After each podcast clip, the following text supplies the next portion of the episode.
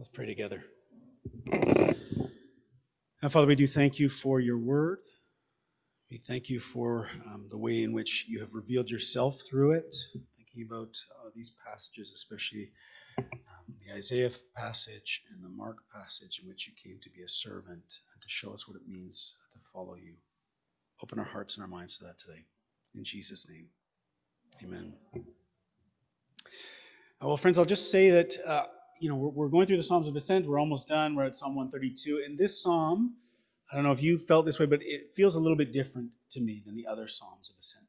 The other Psalms of Ascent seem to be more focused on the present tense or more focused on inviting us into uh, acts of worship, whereas Psalm 132 focuses more on past events in the life of God's people, particularly past events in David's life.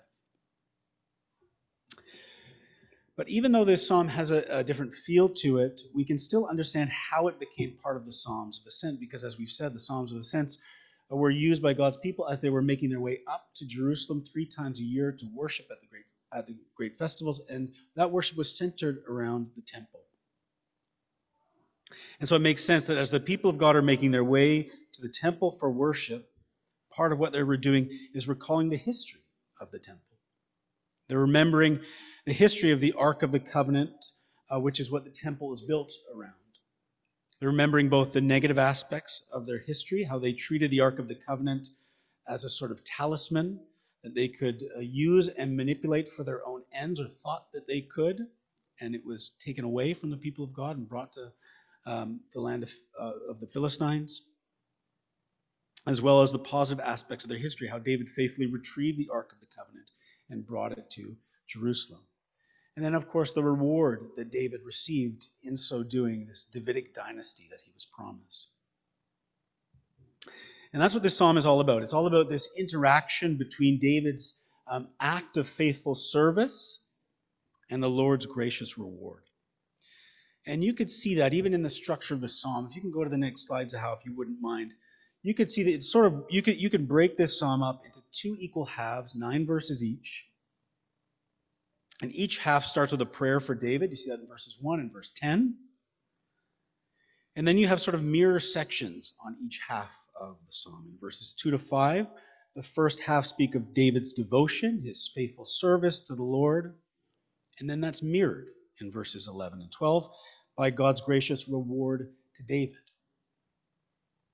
And then in verses 6 through 9, you see David's concern for God's presence and then that's mirrored again in verses 13 to 18, um, which is all about God's presence in Zion. And you even see similar language in the mirror images. David swearing an oath to the Lord, the Lord swearing a uh, vow or an oath to David. That's verses 2 and 11.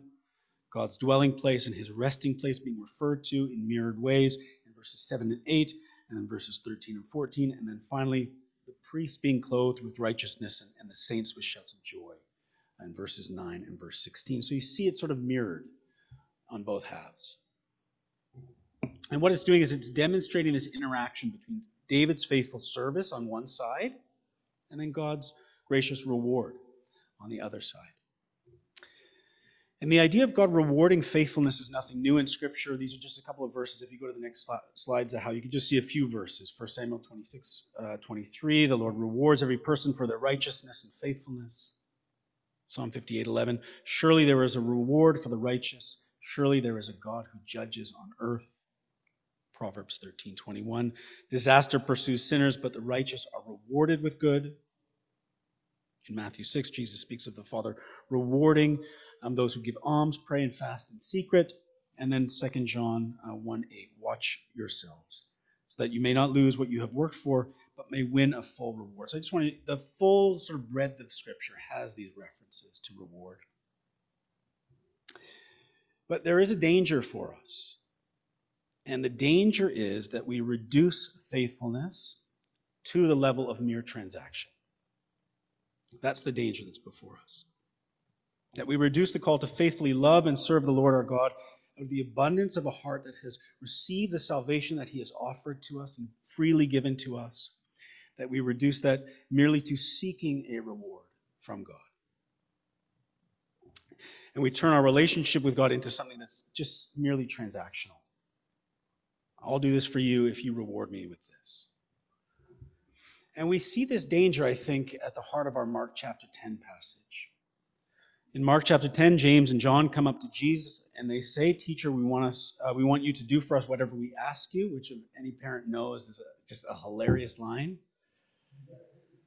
You know, they know they're not supposed to be asking for what they're about to ask for, but they're going to do it anyways. They're trying to secure the answer before they even ask the question.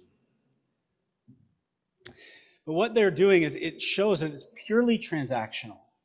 It's not inviting Jesus into the process with them, to, to deliberate with them, to think about what's going on. It's not asking his opinion or his thoughts. It's simply saying, I want something from you and I want you to give it to me. It's treating Jesus like a vending machine.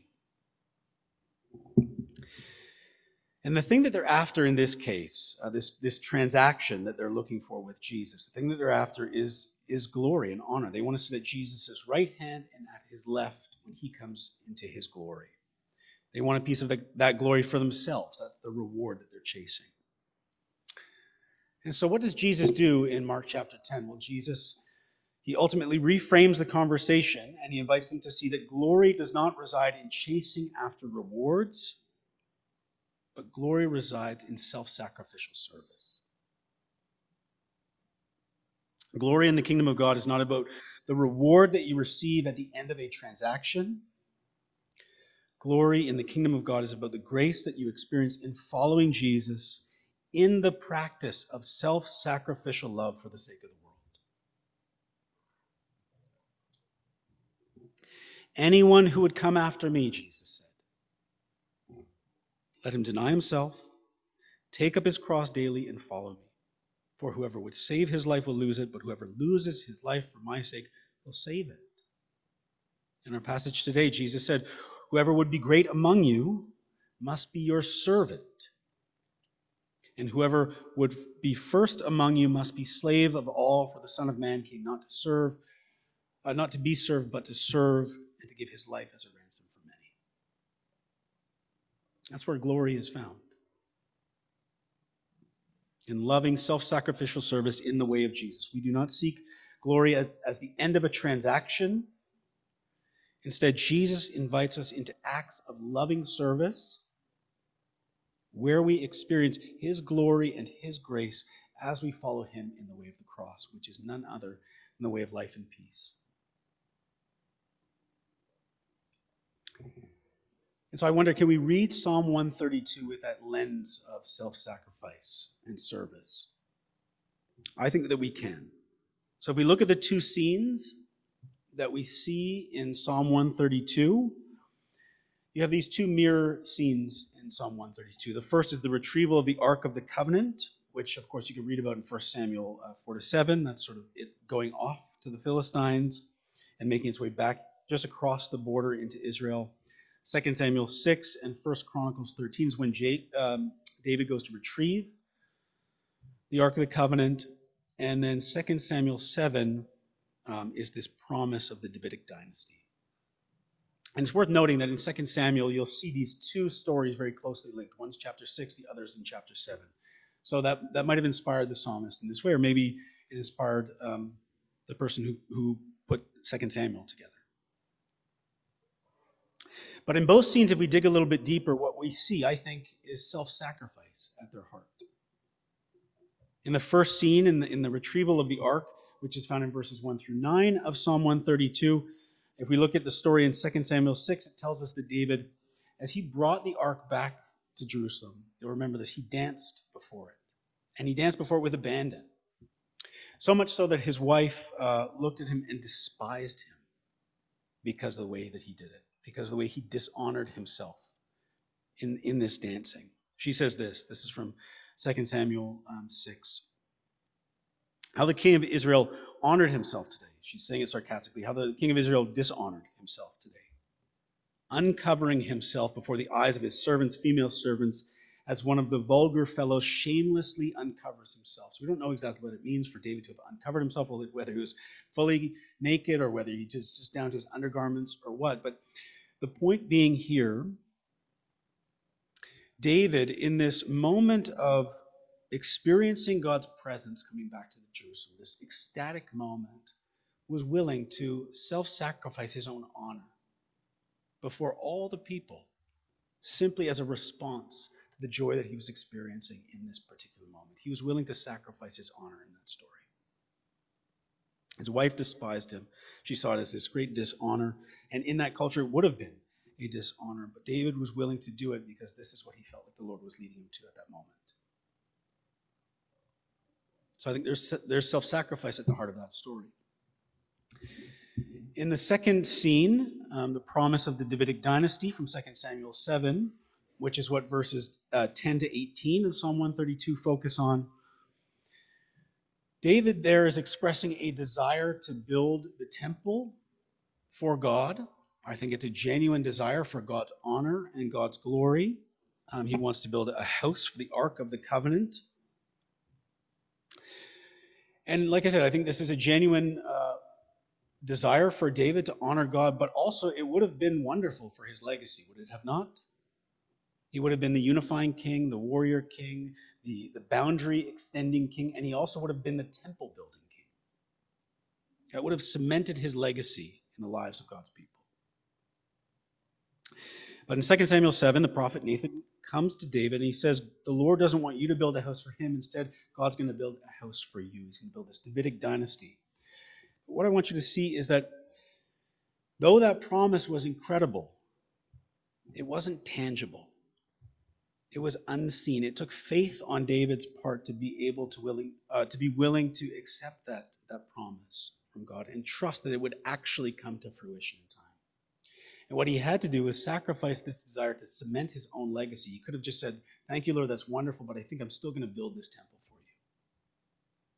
Because how amazing would that be if he was known as the temple building king?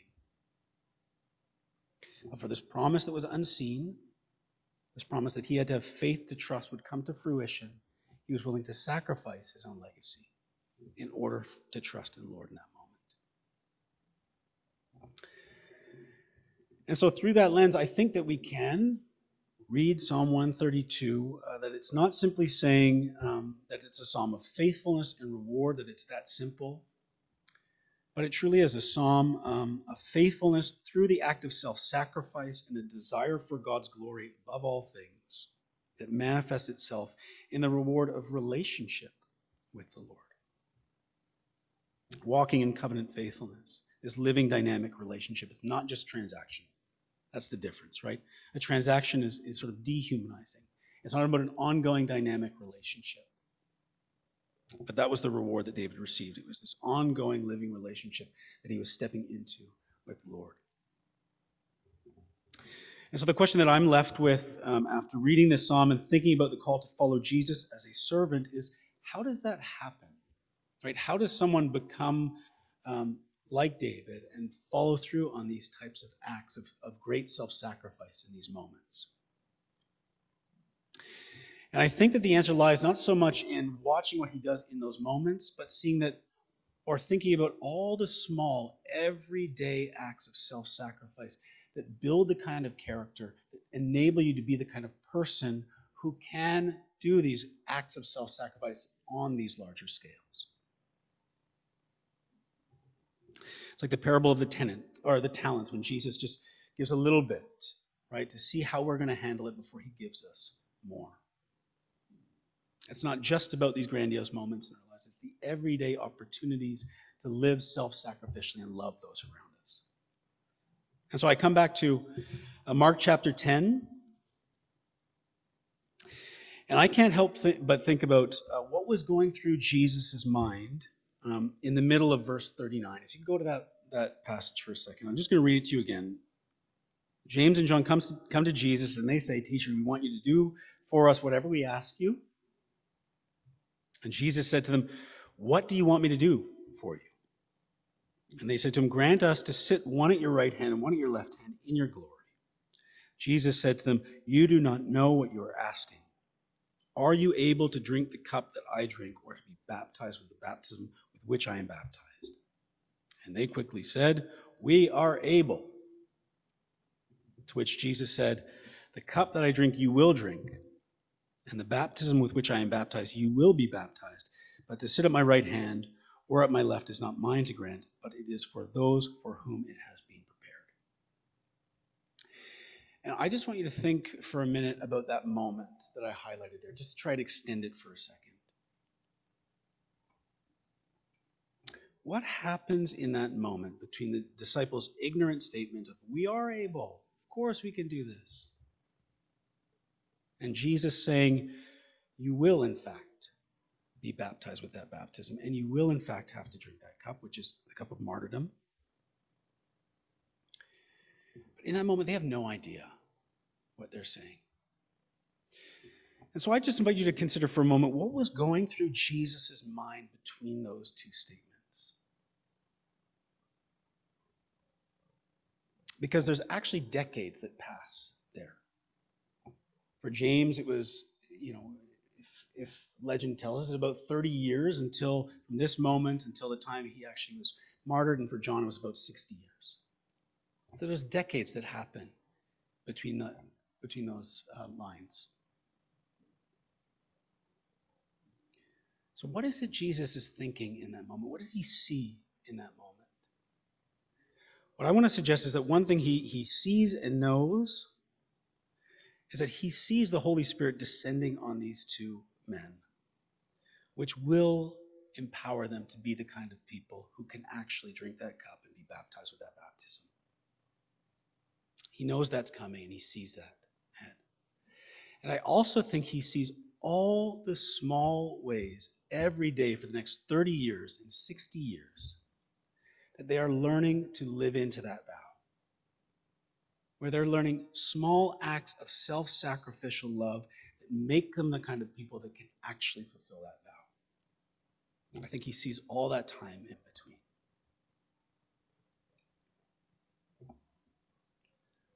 That great act that he points to is built on countless smaller acts of loving service, faithful everyday self sacrifice for those around you.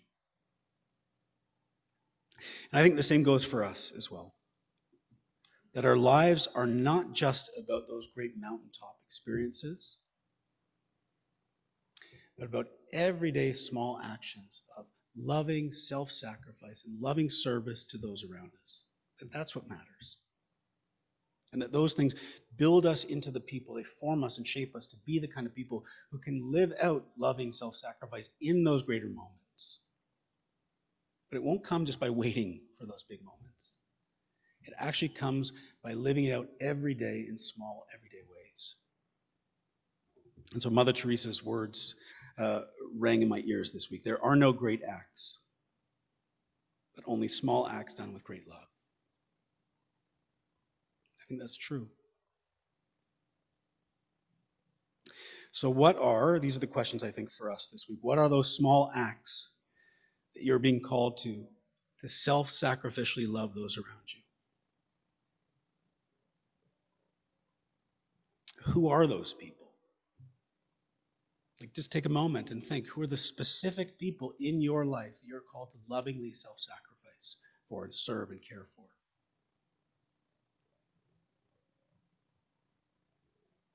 Are those people different from you? We live in this very polarized world right now where I think we want to sort of retract into our own safe spaces. What might it look like to actually self sacrificially move forward in service to those who are different from you? Hold different ideas, hold different views. What is a concrete act that God is calling you to?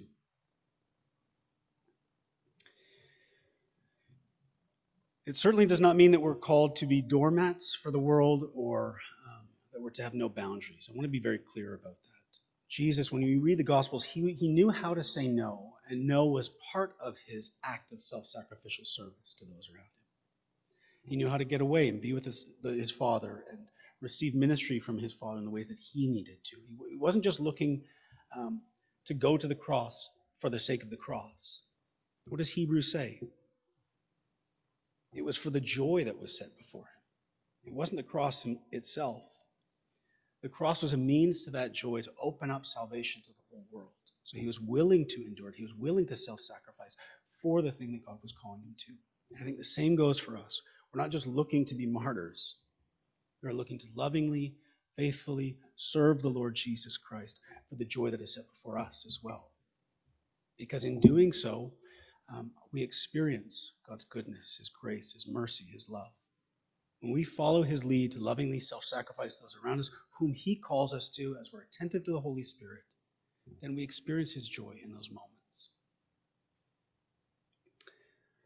So, how is God calling you to act, um, to acts of service, small, faithful, everyday acts of service, to self sacrificially love those around you? That's what I would invite you to consider today. In the name of the Father, the Son, and the Holy Spirit. Amen.